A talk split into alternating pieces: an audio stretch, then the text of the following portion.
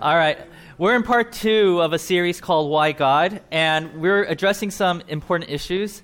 And uh, let me just tell you ahead of time, and I shared this last week, but this is like one long sermon that lasts for like seven weeks, seven to eight weeks. And we're just breaking them up into small sections. Last week, we had a little intro, okay? And this week, we're kind of transitioning from intro to talking about the issue and then the next coming weeks we have solutions. So today you might leave feeling kind of like off put.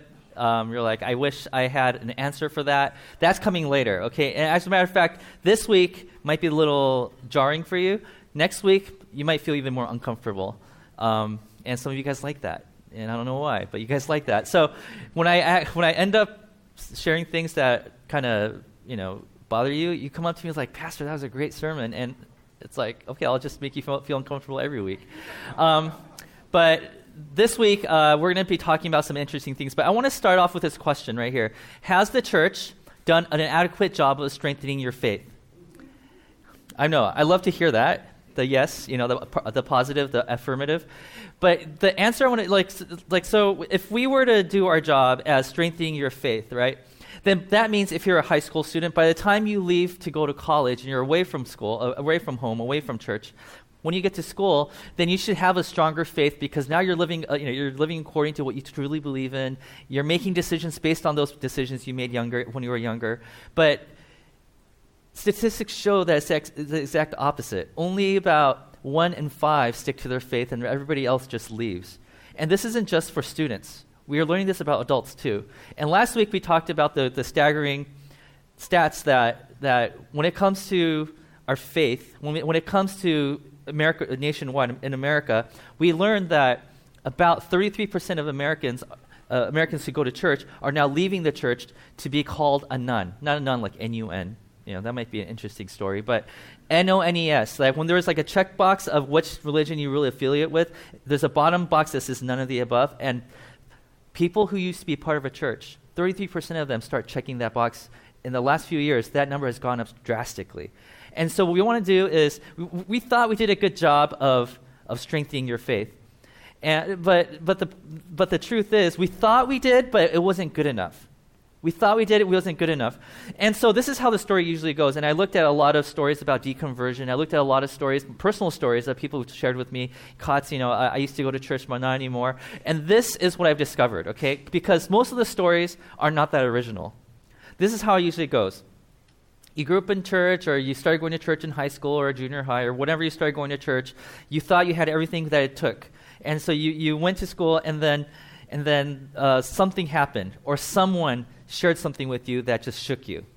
And at that point, you're like, oh, my childhood faith is being shaken. I'm not sure what I'm supposed to do with it. Maybe it was a teacher, maybe it was a professor, maybe it was a friend. They said something to you and they questioned your faith. And then you're like, okay, I have questions now. I'm really struggling with my faith. I need to go and talk to somebody about it. So maybe you talk to your pastor, maybe you talk to your youth leader, maybe you talk to your life group. And when you talk to them about these things, they give you answers that are not convincing enough. And the reason is because of this because the church, they gave you faith based answers for a fact based question. So, somebody says, Hey, I, I, was reading this book and my, my teacher told me about this thing called evolution.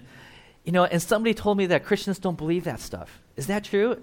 And if, you're, if you know what you're talking about, then you would actually give a fact based answer. You would say, actually, as a matter of fact, evolution is an optional belief system that you, like like if you're a Christian, you could believe in evolution and still be a Christian. If you don't believe it, that's fine. you you still be a Christian because Christianity is about following Jesus. It's not about where you stand on issues like evolution, how long did it take for the world to form, or you know, it, like those things are side things. The main thing is about Jesus.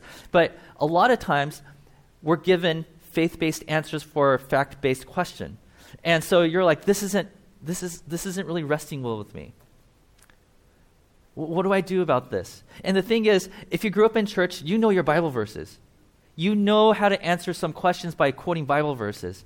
But when you talk to people who don't believe in the same things that you do, giving Bible verses is not good enough. Right? If somebody says, What makes you so special? and you say, Well, because according to the Bible, it says, and they're like, I don't believe in the Bible. Why are you quoting Bibles? You know, you're like, Well, that's the only arsenal I have to combat what you're just telling me, so I don't know. And you realize that your faith based answers aren't good enough anymore.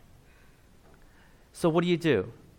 Well, like I said, statistics show that over the past few years, people started saying this that I don't believe anymore. And I don't believe anymore is not bad. Having doubt is not a bad thing, okay? But my issue is a step after that when you stop saying, I don't believe anymore, and you get to the point where you say, I can't believe anymore. I can't believe I tried my hardest. I gave it. I gave Christianity the benefit of the doubt. I did my best, and I, I, I, just, I just got to the point where I just can't believe it anymore. I can't lie to myself anymore. So the question is, what do we do? What do we do? And this is a very important question to ask because, because for us as Christians, we don't just do good things for the sake of doing, doing good things. We do good things because we believe in a good God, and because there's a good God, and being in relationship with a good God requires us to become people who are transformed and do good things in this world. We don't just do good things because it's good. We do good things because we have a relationship with a good God. So if people take that foundation away from us, from you, from your family, then the question comes up why do we do the things that we do? So we want to make sure that we address this issue. Now, when I look at all these stories of people who step away from the faith, you, they usually come down to two problems. And I want to share with you the reasons for leaving, usually. These are two problems, usually. Number one is that they have a problem with God. And today we're going to focus on that. And then there is the second, which is how the Bible is used. And we'll talk about that next week. And that one next week is going to rub a lot of people, especially Christians, the wrong way. Okay, so make sure you're here for that because I'm going to offend you next week. Um, but this week, I'm just going to offend you slightly. And that's going to be the problem with God. Because a lot of people have a problem with God. And part of the reason for why we have a problem with God is because our understanding of God is not mature okay? And you're like, whoa, whoa, whoa, whoa. You know, I read the Bible every day. What do you mean it's not mature? I don't know. You might actually be mature, but everybody else around you might not be. I don't know, right? Whatever the case is. Okay, but the problem with God, this is what I mean by this. I'm going to show you a quote from a person. Uh, she used to be a nun, N U N, from the Roman Catholic Church, and then she stepped away because she couldn't believe anymore and then so she became a N-O-N-E, N-O-N-E, nun. So she went from nun to nun. Okay, and then now she's somewhere in between. She's kind of finding her faith again. She's an amazing speaker. She's had some TED Talks. Her name is Karen Armstrong. This is a quote from one of her books called The Case for God. He says, Many of us have been left stranded with the incoherent concept of God. We learned about God at about the same time we learned we were told about Santa Claus. And for most of you guys, that's true right? Your parents taught you, and here's Santa Claus, and here's Jesus. And you're like, oh, okay, so they're one and the same. Like, uh, okay, let's keep going. But while our understanding of Santa Claus phenomenon evolved and matured, meaning eventually we grew out of it, we, we started understanding more about who Santa is and that I'm making sure there's no kids in here while I say this. Oh, Paul's pointing at you, Bruce. okay. um, okay, I, am going to leave Santa as the way it is. Okay.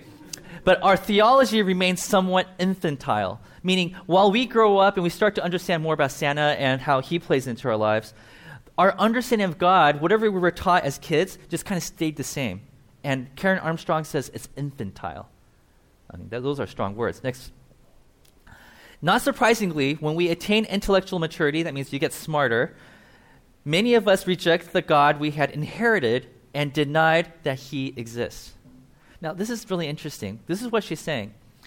If this is your belief of Santa and this is your belief of God, right? As children, we both learn about them. And then, as we start to understand more and more about Santa, we outgrow Santa. We're like, oh, Santa? Yeah, oh, whatever. You know, like we know that this is something that. Mm, I'm not going to finish that sentence. Okay, but when it comes to God, this understanding of God never grows up, but our intellect keeps on growing. And after a while, you look back and say, oh, I think I've outgrown God. Because some of the, th- I have to perform mental gymnastics in order to convince myself that He's real. And a lot of you maybe have been to this place, or maybe you're in that place right now where you're like, I don't know if God is real. And to be honest, I'm playing along with everybody else because if I just say no to God, then I might lose all my Christian friends. So, I, I you know, like I, I, Karen Armstrong is saying, we have not grown in our theology. We have not grown in our understanding of who God is. As we grow up intellectually, our understanding of God should also deepen and grow intellectually, just in the same way that, that you know, the smarter we get, the bigger God should get. But in the world we live in right now, our understanding of God just stays stagnant. And so when you go to college, when you go talk to somebody that's smart or somebody who's actually read a few books, and you talk about God, they, they laugh at you because they're like, oh, you still believe in that fairy tale? You believe in that myth? And you don't have a comeback except to quote a few verses. And to them, verses don't matter because to them, the Bible doesn't, is just a book of collection of mythologies. Right? So the question here is, what do we have to do? And Karen Armstrong, and I showed this diagram last week, okay, if this is our faith, right here, right? That a lot of times when we're challenged, when our intellect outgrows our faith, what ha- actually happens is this. He, you walk away from faith and you go to atheism. You say, you know what, I can't believe in this stuff anymore. I'm just going to walk away. What Karen Armstrong is saying is the opposite. What she's saying is this. Next slide. When you are here and you have doubt, you're actually supposed to be walking to a greater, bigger understanding of your faith called Faith 2.0. Well, that's my term, Faith 2.0.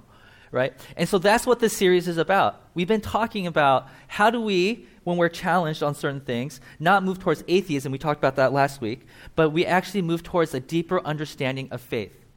How do we do that?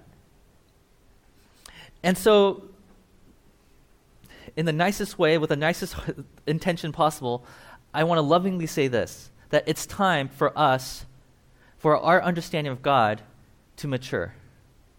It's time for us to deepen our understanding of God. Because our understanding of God that we learned in Sunday school, like I said, Sunday school, not a bad thing. I'm glad that my kids are in Sunday school right now.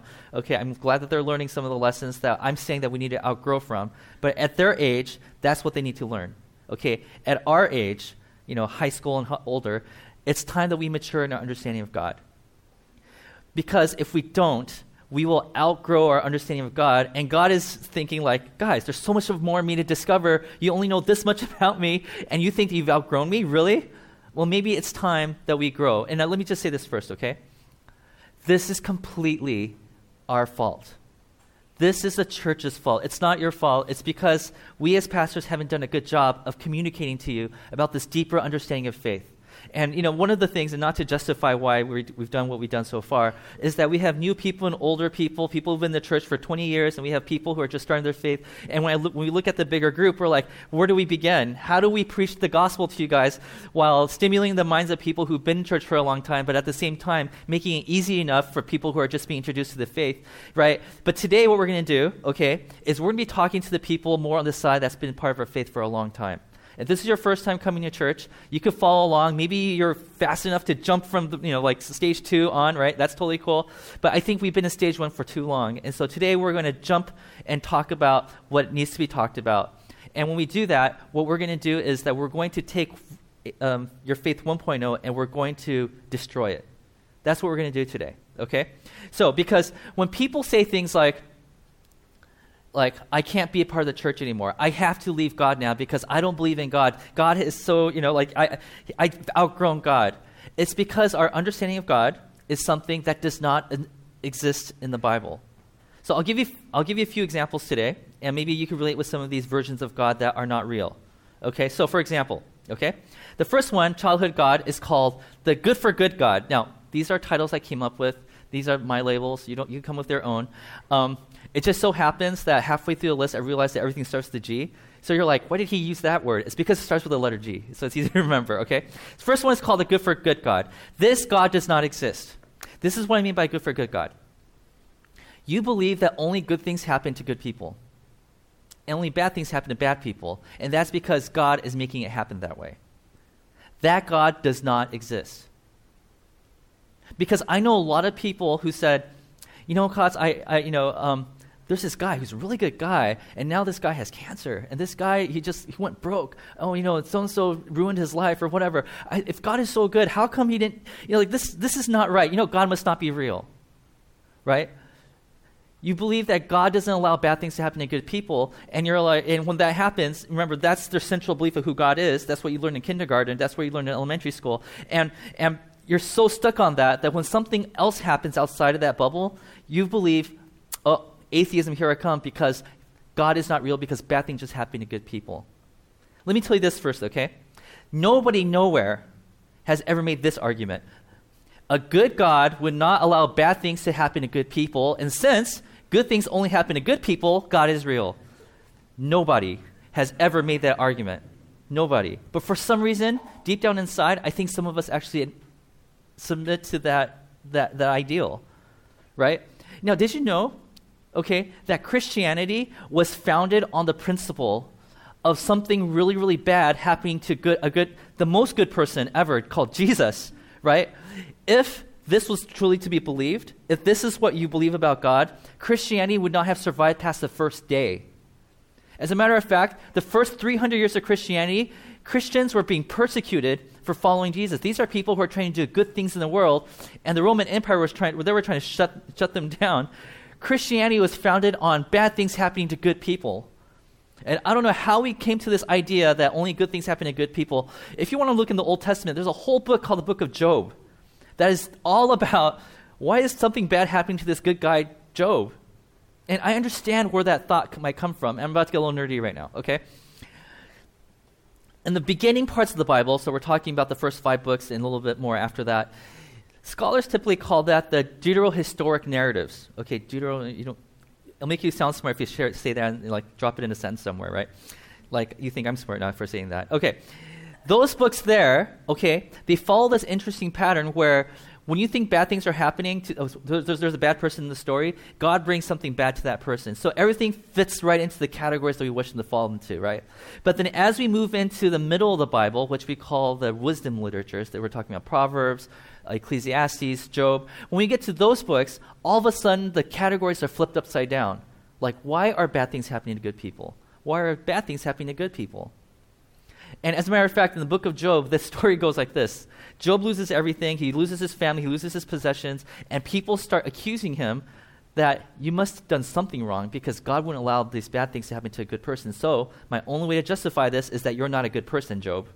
That's what the story's about and these, his friends come by and tries to play detective. Ah, I think I know you did something bad. And then Job has these cool answers like, well, if that were true, that guy down the street lives a worse life than I do, but he, look, he looks happy, so that's definitely not true. You know, like they go back and forth. It's, it's like two chapters of, of story, and then after is like just dialogue and dialogue. It's really fun. You should take a look at it. It's a long book to read. Okay, all right. So this idea that good things happen to only good people and that God is a, is a God that only allows good things happen to good people, that God does not exist. Good for a good God does not exist. If you have lost faith in a good for a good God, that's good. Because that is a very, very, according to Karen Armstrong, infantile understanding of who God is. And I might just have offended some people. Okay? But I got a few more. If that didn't offend you, I have a few more. Okay, so next one. We call this the genie God the genie God. Genie God, and you could probably guess what that is, is that when you pray for somebody, when you ask God for something, and we're not just talking about giving you a new car, we're talking about selfless, self sacrificial, loving requests for somebody else, not even for you. And when God doesn't answer your prayer the way that you want Him to, then you're like, uh, God must not be real. Like there was somebody who was sick, and you prayed for that person. And not only did the person get sicker, the person actually passed away. Yeah. And at that point, you're like, I, I, I don't believe in God anymore. Well, the question is this when and who taught you that God will always answer your prayers in the way that you want Him to answer it? As a matter of fact, in the wisdom literatures I talked to you about earlier, this is Ecclesiastes, Ecclesiastes chapter 5. This is an observation that one of the wisest people in the world made about God when he was praying to God, asking him for something. This is what he says. This is chapter 5, verse 2. Do not be quick with your mouth. Do not be hasty in your heart to utter anything before God. He's like, when you ask him for stuff, slow down. Don't be quick to ask him for things. Why? Because God is in heaven and you are on earth. This is a perspective thing. He's like, you only know what's around you. God sees everything, everything from the smallest things to the greatest things. He sees everything, right? So when you ask Him for something, He says, just remember that God is in heaven, you are on earth, and then He says, so let your words be few. He's like, you don't need to ask him for everything that you think is going to be best for the world. I think this would be best for this world. It'll be best for this country if this happened. It'll be best for this country if this happened. And you're asking God for 10 million things. And the wisest person at the time who wrote this, he says, when you pray, maybe you should spend more time listening to God than asking for things. Why? Because God is not your genie. If God responded to every single one of your prayer requests with yes, and I'll do it exactly as you asked me to do it, what kind of world would we live in right now? Some of you who are much, much older, you are like, I'm so glad God didn't answer my prayer request when I was a teenager. If, if God answered all my prayers in the way that I wanted Him to when I was a teenager, oh boy, my life would be so ruined right now. If you are the kind of person that put your faith in a genie God, and He didn't come through for you, and now you've lost faith in Him, that's okay. Because there is no genie God. If you walked away from Christianity, from your faith, because you lost faith in a genie God, that's good because it's time that we grow out of that. Now, I'm not saying we shouldn't ask God for things. Sometimes by asking Him for things, He reveals to us what we really should be asking for. And that's, that's even better. And that's how we grow. So, genie God, if you lost faith in Him, maybe that's good. If you left Christianity for that, maybe we left Christianity needlessly. Third category of gods that might offend you the goosebumps God. Not the scary stories that you read as a kid. Okay, no, no, no. This is the kind where you, you're, you're, you know, this is maybe when you were a teenager, or maybe you were at a retreat or something, and you're worshiping God, and you feel God, like, ooh, goosebumps, ooh, I feel Him right now. The Holy Spirit's strong today, right?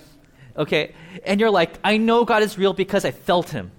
I felt Him. I just felt like this is so good. I heard His voice. I, you know, whatever your experience is, you're like, this is good. And I don't want to downplay any of that. That was definitely real for you, and that's definitely what you needed in your life at the time. But if we get hooked on that version of God, then one day when you stop feeling Him, like you're in worship service and you're singing songs, and the person next to you is like, mm, Jesus, I feel you, I feel you. And you're standing there like, I don't feel Him anymore. Maybe He's left me. Maybe He's not in my life anymore. Oh, I need to, right? And then you start walking away from the church because you're like, I don't feel God anymore.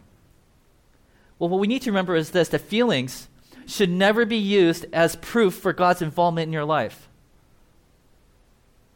God could be working 24 7, all that He can to make sure that you're on the right track, and all along you can feel Him. It doesn't mean that just because you don't feel Him doesn't mean that He's not involved in your life.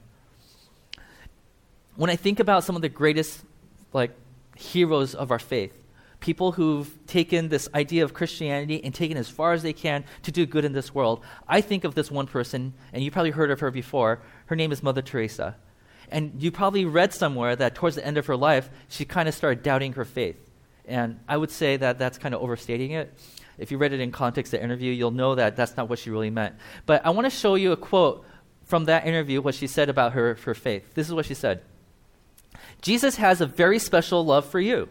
And that's good, right? As for me, the silence and the emptiness is so great that I look and do not see, listen and do not hear. This great, powerful hero of, of, of my generation, at least, of faith, is saying, Sometimes I don't feel God. Sometimes I don't see him. Sometimes I don't hear him. Sometimes it's just dark. Sometimes it's just silence. But you see, she doesn't stop right there because the interview goes on, right? And the question is, well, what do you do? And so another person came and interviewed. This is around the same time.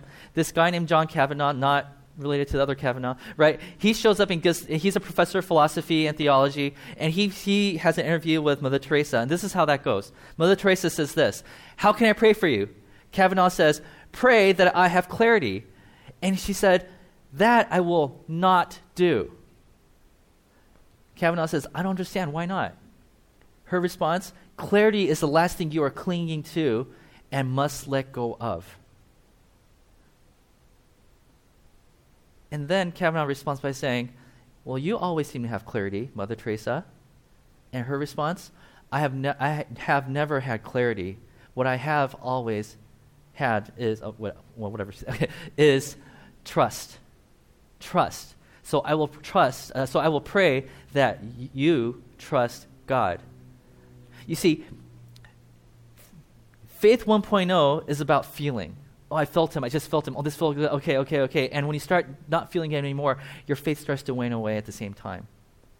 But what Mother Teresa is saying here is if you are in faith 2.0, your faith is not, best, is not based on a goosebumps God.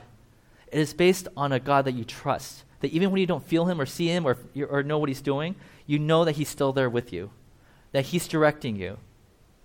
So if you are the person who based your entire soul, your, your entire life, your belief system on this goose, goosebumps God, and you can't feel him anymore, and that's why you walked away from your faith, maybe you walked away from your faith needlessly. Maybe you walked towards atheism, but maybe you should have been walking the other way towards f- faith 2.0, where it's based on trust, not just feeling. Let's go to the fourth one. I believe it's the fourth one, right? Yeah. guilt God. Now, this guilt God is when you're having a good time and you feel bad about yourself because you're having a good time because you think God is judging you. You guys know what I'm talking about? You're like, ooh, I'm laughing at a joke. Oh, wait, I shouldn't be laughing at a joke because God must be saying that's a sin or something. And, and the thing about this, okay, of all the ones I'm talking about today, this one is the hardest to get rid of. Maybe you're having a fun time with your friends and you just can't have a good time because you feel like you're, that God is judging you. That God is saying, no, no, no, that's too much fun, stop right there. And I've heard people say that before. Some people who got married saying, like, I can't enjoy my marriage because I feel like God is judging me for having too much fun. And I'm like, where did that come from? Guilt God. It's the hardest thing to get rid of because every once in a while you feel like something has to be earned. You have to work towards something to earn something. When God says, I love you for just the way you are, you're like, no, no, no, I got to work towards it because it came too easy. It's like you don't have to work anymore. You could just relax. You could just enjoy the presence of God. No, no, no, no. I need to serve. I have to do something at church. I got to wake up early in the morning and pray 10 times before I eat breakfast because unless I do that, God's not going to have favor on me. It's like, no, no, no. You could just relax. And for those of you who left faith because you believed in a guilt God, when you lived through faith, you felt liberated. You're like, oh, I feel like a whole ton of weight just came off my shoulders. Oh, I'm so glad I left the church. Oh, I feel so good. Whoa, I feel freedom, right? And I don't, I don't, I, I think that's okay. Uh, if, if church has been weighing you down, if your version of God has been made, made you feel so like, I can't do anything without, I can't enjoy life anymore, then maybe you have the wrong version of God. That God really wants to set you free he wants, to, he wants you to dance because you're so free to experience the love of God, right? Instead, you're like, uh, no, I don't deserve this love because, you know, you know what I did today? I sinned, I sinned, I sinned, I sinned, I sinned, I sinned so many times today. There's no reason why you love me. That's the guilt God's speaking to you. And it's so hard to let go of it because in the New Testament, Jesus says, I have come here to set you free. You are now free to do whatever you want. And when you do whatever you want, my hope is that with the freedom I just gave you, that you use it to serve the world, serve the Lord, care for the people who need caring, and all those things, and be generous and love one another. Instead, we, we flog ourselves. I need to feel some pain, and that's the way I'm going to connect with God, or whatever the case may be. I don't know what your story is. But if this is the reason you lift your faith, if this is the reason why you said, I can't believe in God anymore because it's not good for my soul, then maybe it's time that we throw that God away. And it's hard to get rid of, it keeps popping up in your life. It's time to let go of that and move your way over to who God really is. okay, here's the last one. This one I'm going to spend more time on. This is called the gap God. Gap God. Again, this is one of those examples where I had to make it start with a G, and so it doesn't make sense if you just read it. This is what I like to call the anti science God. For a long time in history, whenever there was something that was unexplainable and there was a gap, we filled it with God. Like, hey, there's an earthquake. What happened? God must be angry. But later on, through science, we discover that there is actually science behind it. There's actually a reason why it happens. It actually, in some cases, like weather and so, you know, when people used to think that weather was all God's doing, people were able to now, with science, predict with fair amount of certainty, sometimes are way off, right? right, what's going to happen in the next few days, right? And as we start to fill these little gaps with, with science instead of God, you start feeling there's some, some, some battle happening. Science versus God. Who's going to win? You know? And tune in next Wednesday when science and God go into the ring and they punch it out. It's like, who's going to win? And we don't like that stuff. A lot of you guys believe in the gap God. You say, I, my faith is found in Jesus and in God, right? And the only enemy of God and Jesus, at this, according to this worldview, is science, right? Because I like to explain everything with God. And when science fills in that role, I feel kind of uneasy. Okay, remember last week we talked about some atheists? Uh, th- one of them, Richard Dawkins, this is his quote. This is what he says One of the truly bad effects of religion is that it teaches us that it is a virtue to be satisfied with not understanding. And it's so true. That a lot of times when we believe in God and, and we fill in these gaps with God, we, we're kind of like, I'm okay with that. I don't need to look into it anymore. I'm actually satisfied with that answer. Let's stop studying science because we're okay with it. And uh, I'm just being facetious here, but, but that's the general attitude that Richard Dawkins isn't happy about, and quite frankly, I'm not happy about. Now, the next line might bother you a little bit, but let's, let's read it. when you have a conflict between science and theology, in most cases, you have a theology problem, not a science problem. You have a theology problem. Your understanding of God needs to mature, not that science has to change its position. And this is a big deal. And I know that most of us believe this already, even though you're like, I don't know if I believe it. Trust me. For example, if my son gets sick, or your kids get sick, or you get sick, and you don't know what's going on, so you take him to the ER, and you go to the doctor, and the doctor is like, oh, let me check him out. Oh, okay, okay. You know what? I'm going to draw some blood. We're going to take it into the lab and see what's going on, right? And so you do that, and you're waiting, you're waiting, waiting, and the lab results come back. What do you want your doctor to tell you? Do you want the doctor to come to you and say, you know, Kotz, we looked at the blood samples, and what we discovered is that I think God is trying to teach you a very strong lesson right here? Or do you want him to say, this is your diagnosis. This is how you cure this, right? Like, we believe in science. We love science. We love medicine. We love the technological advances that people have. I love my cell phone, okay? For me to say that everything that we don't understand is, is of God, right? It kind of stunts the, the, the development of, of what could save our lives in the future, right? So we believe in science in certain aspects. So why are we afraid of filling the other gaps in our lives with God, with, with science? Why, why is it such a there's why is there such enmity between science and, and God? And the answer to that is this: it's fear. We are afraid that the more science starts to creep into our lives, that the more God gets pushed out of our lives. Isn't that true? That when we, we're like, well, you know, up until now, my greatest argument with my friends that God exists is that God is the one that made certain things happen, and now it's scientifically explainable. Well, let me tell you this, okay, because I think we all need to know this. If everything were explained, it would not explain away God. It will not. It's actually the opposite of that. It's the opposite of that because we tend to find God in the mystery, right? But I want to say the opposite is also true, maybe even more true, which is this. It's the explainable things that points to an amazing God. I'll give you an example. So, my cell phone. If I were to tear it apart, which I would never do because I love my phone, okay? You would tear it apart, you take away the screens, you look at the little chips in there, and you look at the battery, and you look at all these things in there, and you start dissecting it, and you could explain everything in there. Oh, this came from here, this came from there, this is the technology that's built by this person, right? As you look at everything, and as you explain everything away, it does not explain away the manufacturer of that phone. As a matter of fact, you look at that and say, wow, look at what Apple was able to do with all these parts come together. This is amazing. Look at this technology. And so, what we do by being able to explain everything is that we point to the one who created it all and say, wow, God is amazing as a doctor start looking into your body and saying like wow look at this organ did you know this thing functions one way did you know it changes just so that you know it could help the human survive isn't that amazing and the more we understand more about the human body the more we're able to say isn't god great not god versus science. You know that's not the whole point of this. The whole point is the more we understand creation the more we understand the creator. So if you put your faith in a gap god if that's the foundation of your faith, and science started creeping into your life because you started going to school, or you started ta- having conversations, or started reading books, or started watching uh, the Discovery Channel. I don't know what channel you, you know, but you, as you started reading and stuff like that, you're like, "There's no more room for God in my life." No, that's not true. The more you understand how the world works, the more you should see God in a glorious way. This this versus idea, it's either God or science, does not exist. And if that's what you believe, it's time that we let go of that and move to Faith 2.0.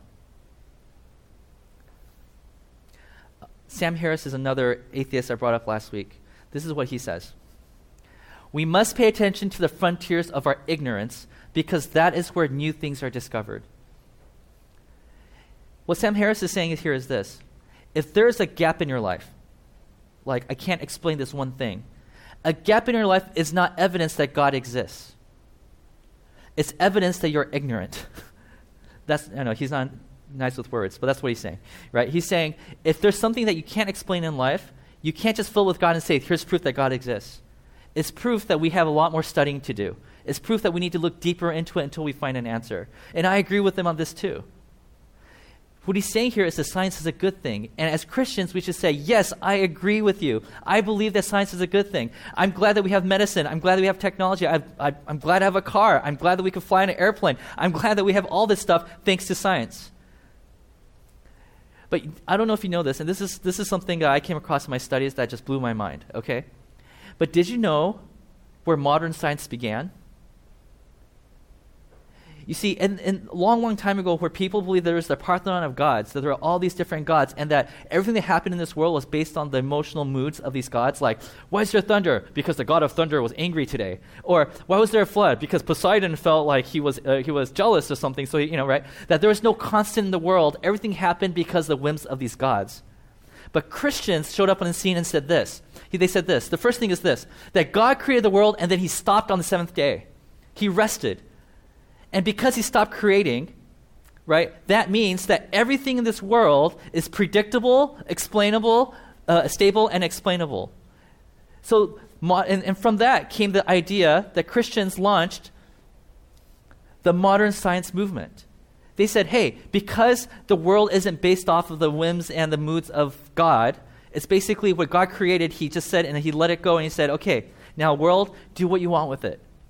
He's, so these, these Christians say, wait a minute, if we were to really believe that God created the world to be constant and, and, and observable, you know, and that's predictable, if that's the case, then that means that we should be able to start charting down, like when we see the moon, or when, we, when the tides come in, or, you know, it, and that tomorrow, if we were to do the same experiments, that the results should be the same. And if it's not, that there's a pattern that we should be able to figure out from all this. Modern science was launched by the Christian movement a long time ago, science and Christianity were not opposed to each other, they propelled each other forward. And I don't know what time, I don't know who taught us this, but science is not the enemy of Christianity. And if it was, it's time that we move on and we mature from that understanding of God. That a gap God does not exist, it's not in the Bible. Somebody somewhere taught us this, and we just kind of stayed there. You know, what's really interesting is when I talk to people who've turned their back on God, I ask them, like, well, what was the reason? Tell me your story. And they usually tell me things like, well, I don't believe in a God that's homophobic. Or, I don't believe in a God that will allow so and so to die. Uh, I don't believe in a God that will let a bunch of Jewish people die in a concentration camp. I don't believe in a God that would do that. And when I listen to that, and I'm like, yeah, you know what's really interesting? Um, and the, my often response is this yeah, I don't believe in that God either. I mean, if you call yourself an atheist for not believing in those gods, then I guess sign me up for the same list because I don't believe in that God either. But I do believe in a different God. And that God we're going to talk about in about two weeks. So you should come back for that because I'm not going to tell you who that God is yet. right. I know, this is like one long sermon, like I said, broken into different parts. Okay? But maybe it's time that we start saying that too. That when we look at this list, when it says, I don't believe in a good for good God, genie God, goosebumps God, guilt God, gap God, it's that we look at this and say, yeah, you know what? I don't think I believe in that either. And if you do, it's time that we move on from it.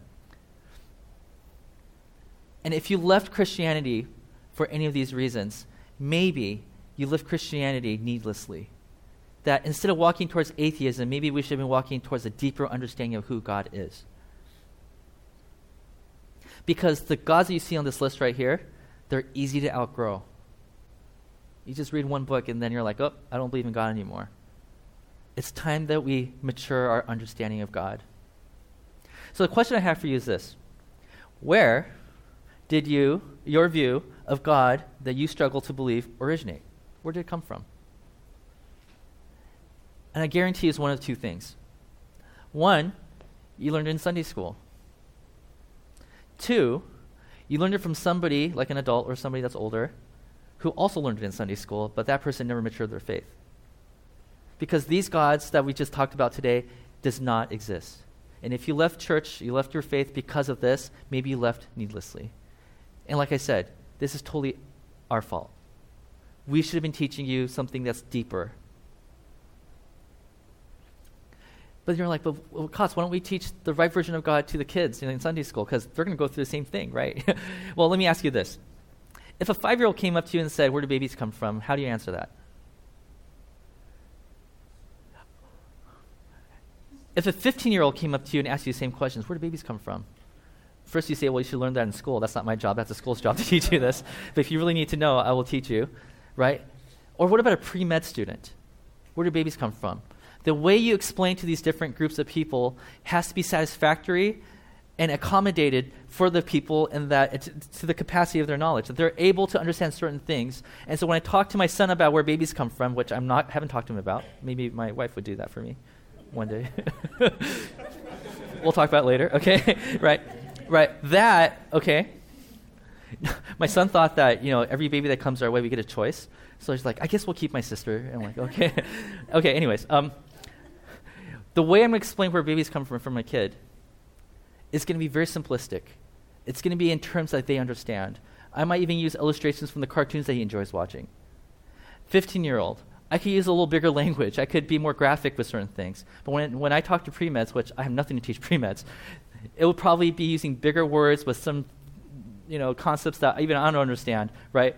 But the idea here is it is our job to make sure that, that the lesson that they learn is accommodating to their capacity. But the thing is, we've outgrown our capacity. We're older now. We're able to understand more. But our understanding of God hasn't changed. And that's why we need to, to, to, to change everything now. okay, so what I want you to understand from all this is this one point, okay? Because I want you to understand this one point that we did not create God in our image, but God created us in His image. You see, a lot of times when we think about like the Goosebumps God, we tend to relate it back to maybe a relationship we had. It's like, you know, me and my girlfriend, me and my boyfriend, me and my wife, me and my, you know, fiance, whoever it is, right? You know, like when I, I like to feel him or her around me at all times, and now you think, so that's how God should be also. We tend to take our own understanding of our relationships and we throw it on God, and we expect Him to operate in the same box that we operate in. But the truth is, if we read the scriptures, what we discover is this the opposite that we don't create God in our image, God is the one that created us in his image. So, where did your understanding of God come from? Has those understandings of God let you down? Have you been trying to play this, this mind gymnastics so that you could convince yourself somehow that this God is still real? But if you're at that place where you're like, you know what, I can't lie to myself anymore. I can't believe in a good for good God because bad things are happening to good people and I can't turn a blind eye to this. You know, like I, I just can't anymore. Or, or I believe in this, uh, uh, like I, I always thought it was God versus science, and, and it seems like right now science is winning, so maybe it's time I turn my back on God. It's easy to outgrow these fake gods that we created for ourselves. But now it's time that we say, no, that was for when I was young. Now I want to believe in something bigger. And when we think about what's bigger, God is always bigger than we could expect him to be. He will always accommodate for the size of capacity that we have. So, next week, we're going to talk about the Bible.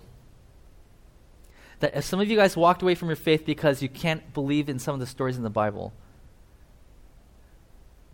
I'll be sure to offend you next week. It'll be uncomfortable. But I think it's necessary for us to mature in our faith. Amen? All right, let me pray for all of us.